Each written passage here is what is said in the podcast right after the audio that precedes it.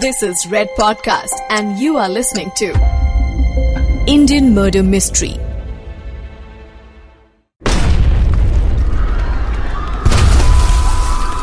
court premises itself it's still trying to enter inside as you can see casualties uh, look to be higher so this ambulance लोगों is की coming मौत in हो at गई this और point of time. 80 लोगों को My heart गहरी goes out चोटें आई To the bereaved families and to those who are injured, I convey my very best wishes. देश की कैपिटल को एक बार फिर से निशाना बनाया गया था। आप सोच रहे होंगे कि लैला खान केस में दिल्ली हाई कोर्ट ब्लास्ट का ज़िक्र क्यों हो रहा है? आप हैरान मत होइए।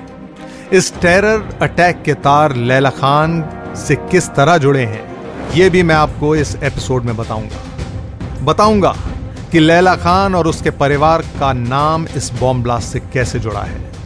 लैला खान की जान कैसे गई? और कैसे पकड़ा गया वो खूनी। इंडियन मर्डर मिस्ट्री में मैं हूँ सौरभ, आपका स्वागत करता हूँ। इस शो में हम कोशिश करते हैं कि क्राइम और क्रिमिनल साइकोलॉजी के बारे में आपको बताकर हर केस के सामाजिक पहलू को उजागर करें। तो हम बात कर रहे हैं फ़िल्म एक्टर और मॉडल लैला खान के बारे में, जो कि सुपरस्टार राजेश खन्ना के साथ 2008 में आई फ़िल्म वफा में बतौर लीड काम कर चुकी थी। ये फ़िल्म इस केस के सॉल्व होने में एक बड़ा रोल प्ले करती है। सितंबर में हुए बॉम्ब ब्लास्ट के बाद देश पूरी तरह हिल गया था। सुरक्षा एजेंसियों ने जाँच शुरू कर दी थी।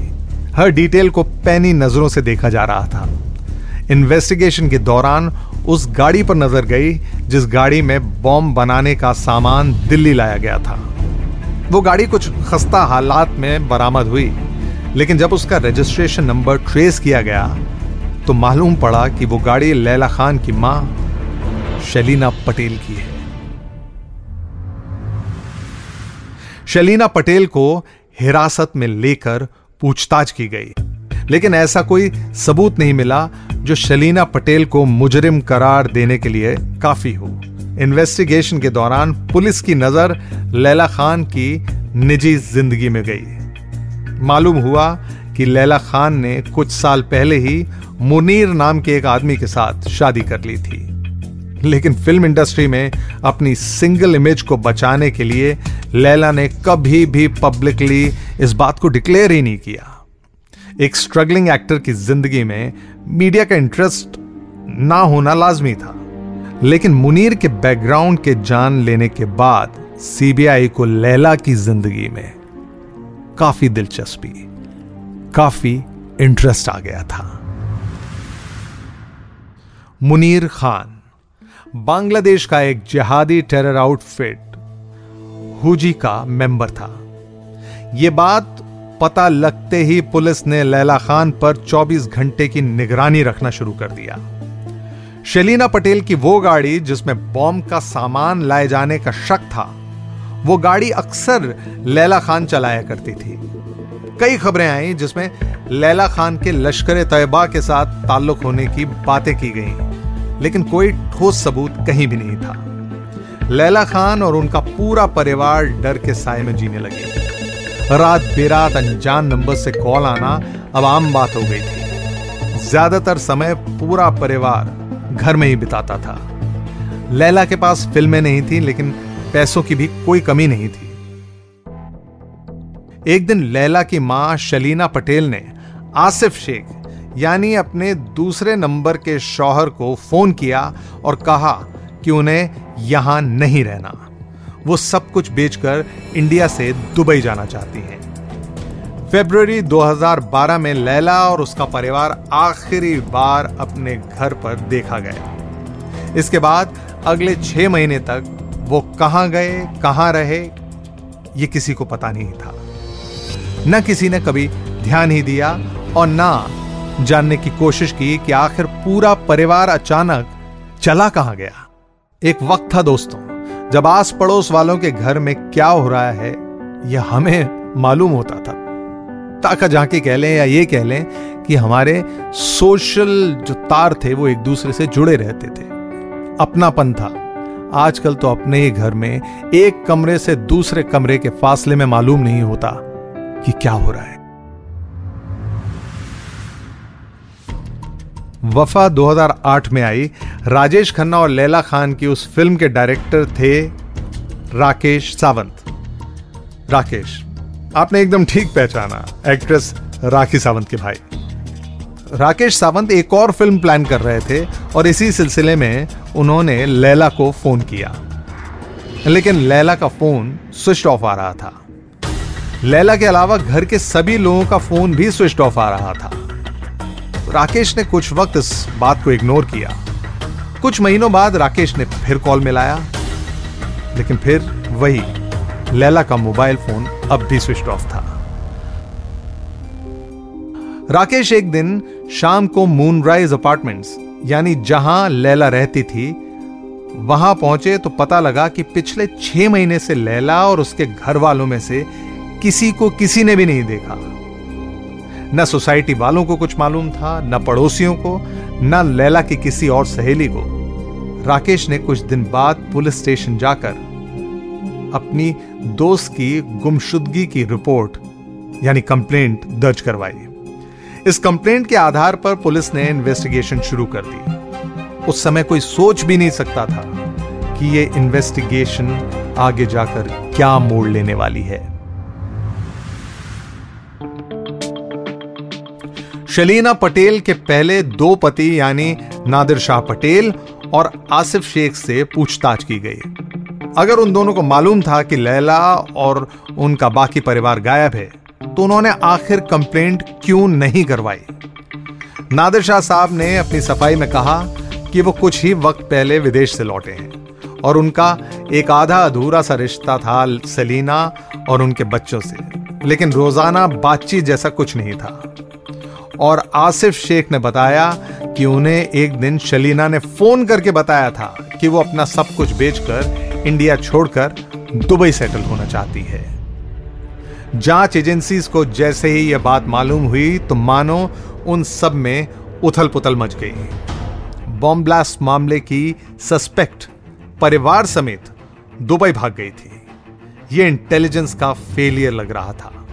पुलिस रिपोर्ट्स के मुताबिक लैला खान के नाम पर एक गाड़ी रजिस्टर्ड थी। वो गाड़ी उसके गायब होने के कुछ महीनों बाद कश्मीर में मिली।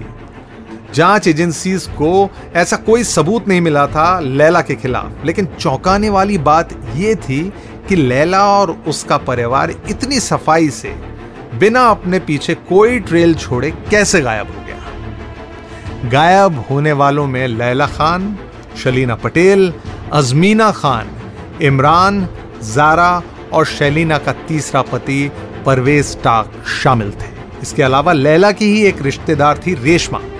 वो भी इनके साथ गई थी। यानी कुल मिलाकर सात लोग गायब थे और पुलिस इनको ढूँढने में असमर्थ।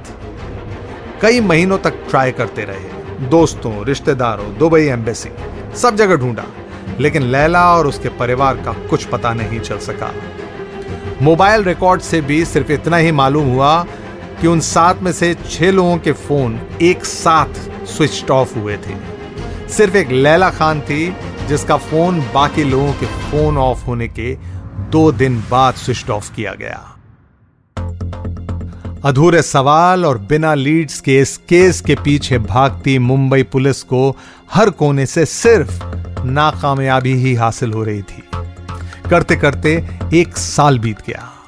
लैला खान और उसके परिवार को गायब हुए। डेढ़ साल हो चुका था। सात लोगों में से किसी का कोई अता पता नहीं था। साल 2013 में एक दिन कश्मीर के किश्तवार इलाके में एक शख्स को गिरफ़्तार किया गया। बताया जाता है कि पड़ोसियों के बीच एक झगड़ा हुआ था और उस शख्स ने मारपीट की। पूछताछ हुई तो मालूम हुआ कि उस आदमी का नाम था परवेज टाक। जम्मू कश्मीर पुलिस ने मुंबई पुलिस को बताया था, खबर पहुंचाई थी कि लैला खान की माँ शलीना पटेल का तीसरा शौहर उनकी गिरफ्त में है। परवेज को मुंबई लाया गया और उसे पुलिस वालों ने अपने तरीके से इन्वेस्टिगेट करना शुरू किया। पूछताछ शुरू हुई। शुरुआत में परवेज टाक ने यही कहा कि उसे कुछ नहीं मालूम। एक दिन घर में झगड़ा हो गया था और वो वहाँ से निकलकर अपने घर कश्मीर लौट आया। लेकिन रिमांड रूम में कुछ वक्त बिताने के बाद जब परवेज टूटा तो एक चौंकाने वाली बात उसने लोगों को बताई। परवेज ने पुलिस को बताया कि उसने लैला खान और उसके परिवार को मार डाला है। उनका कत्ल कर दिया है और लाशें ज़मीन में गहरे गड्ढे में गाड़ दी हैं। पुलिस वालों को यकीन ही नहीं हुआ, लेकिन परवेज अपने बयान पर कायम था। परवेज पुलिस वालों को लेकर मुंबई से दूर एक जंगल में गया। डॉग स्क्वाड, फॉरेंसिक एक्सपर्ट्स और मजदूरों को मिलाकर कुल 50 लोगों की टीम परवेज स्टाक के साथ उस जगह पर पहुँची। खुदाई शुरू हुई। यह दिन का वक्त था। कुछ देर बाद खुदाई करते करते जब गड्ढा गहरा हो गया, तब परवेज टाक हंसने लगा और उसने कहा कि यहाँ पर नहीं है साहब, वो तो कहीं और है।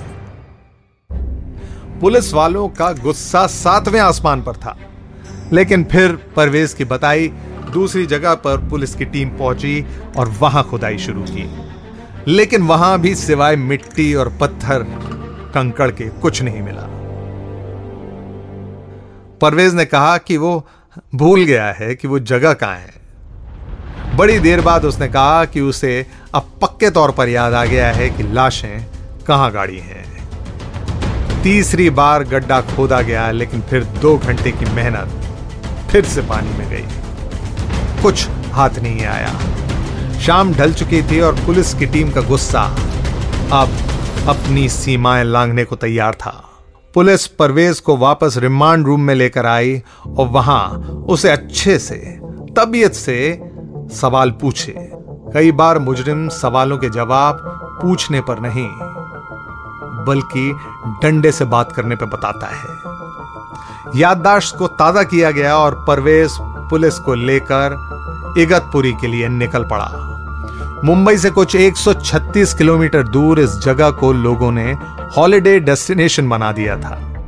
यहाँ जंगल है और वो लोग जिनके पास जेब में बहुत ज़्यादा पैसा है और शौक बड़े बड़े हैं, उन्होंने यहाँ अपने फार्म हाउस बनाए हुए हैं। शलीना पटेल की दौलत में मुंबई और बेंगलुरु के फ्लैट्स के अलावा इगतपुरी में शलीना पटेल का एक फार्म हाउस भी शामिल था। 2011 में बॉम्ब ब्लास्ट के दौरान पुलिस इन्वेस्टिगेशन से हुए स्ट्रेस को दूर करने और दिमाग को शांत करने के लिए लैला खान और उसके परिवार ने कुछ दिन फार्म हाउस पर छुट्टियाँ बिताने का फैसला लिया था।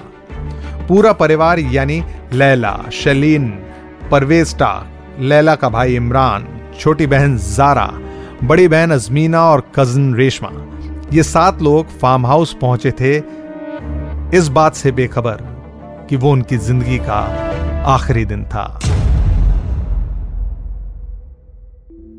परवेज टाक जब पुलिस को लेकर वहाँ फार्म हाउस पर पहुँचा तो उसके कानों में शायद उस दिन पूरे परिवार की चीखें गूंजी होंगी। उसने पुलिस से कहा कि उसने उन छह लोगों की लाश को जंगल में गाड़ा है। रात के वक्त लाइट्स का इंतज़ाम किया गया।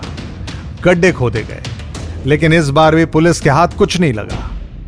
यह बात मैं सिर्फ़ अंदाजे के तौर पे कह रहा हूँ, क्योंकि पुलिस टीम में से किसी न किसी के मन में आया होगा कि परवेज टाक को वहीं गाड़ दिया जाए।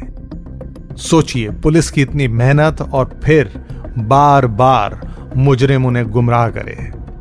और सिर्फ़ अंदाजे से कह रहा हूँ कि डिटेक्टिव एजेंसीज को, जो लोग, जो ऑफिसर्स इन्वेस्टिगेट कर रहे होंगे, उनको उस वक्त उनके मन में क्या आया होगा कि परवेज टाक को जो गड्ढे खोदे जा रहे हैं, उन्हीं में गाड़ दिया जाए।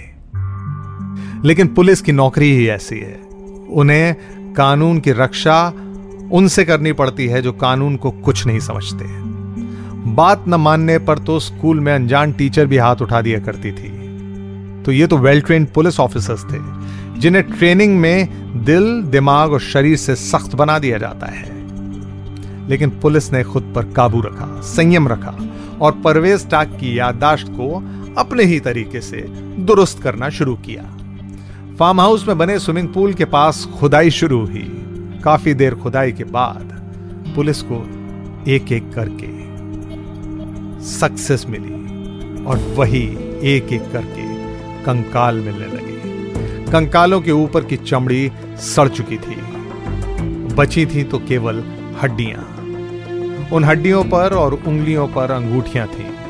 कंकालों के सर पे गहरी चोट के वार थे और गिनती में वहाँ छह कंकाल थे। यानी छह और एक सात की अब गिनती पूरी हो गई थी। अब बस ये जानना बाकी था कि आखिर परवेज टाक ने उन छह लोगों को क्यों मारा? परवेज ने बिना हिचकिचाए बताना शुरू किया। फार्म हाउस पर जश्न का माहौल था। सब लोग बड़े दिनों बाद खुश नज़र आ रहे थे, लेकिन परवेज टाक के चेहरे पर मायूसी थी उस दिन।